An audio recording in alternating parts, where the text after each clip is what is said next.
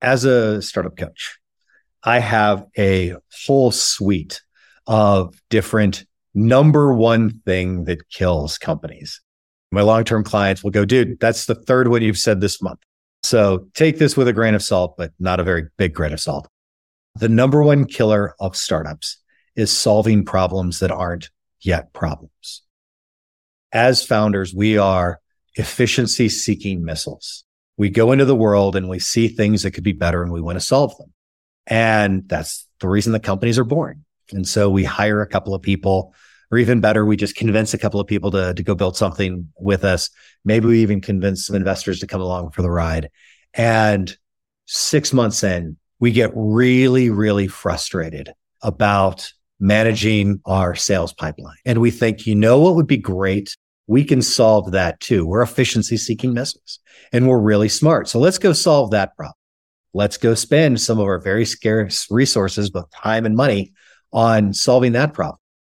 It's probably going to kill your company. You're going to run out of money solving a problem that, that wasn't really an issue right now. Or you think about that classic founder trope of you want to build a company or you want to build your software in a way that scales from day one. No janky PHP setup. We don't use MySQL because you know MySQL is not scalable in the hundreds of millions of rows. We need all this fancy technology. And then you launch and hey, nobody comes because launching is the easy part. Building the customer base, that's the hard part. So you can spend most of your resources making sure that you've built a product that's scalable that never gets used. And hell, if you could take that money back and just extend the runway so that you could actually figure out how to sell, maybe you'd still be alive.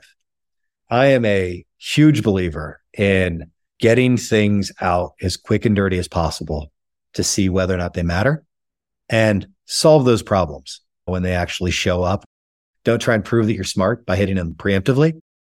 And the one thing that you and I, Rich, are both old enough to remember is back in, call it 2011, 2010, the fail whale, when you'd go to Twitter and Twitter couldn't, couldn't scale.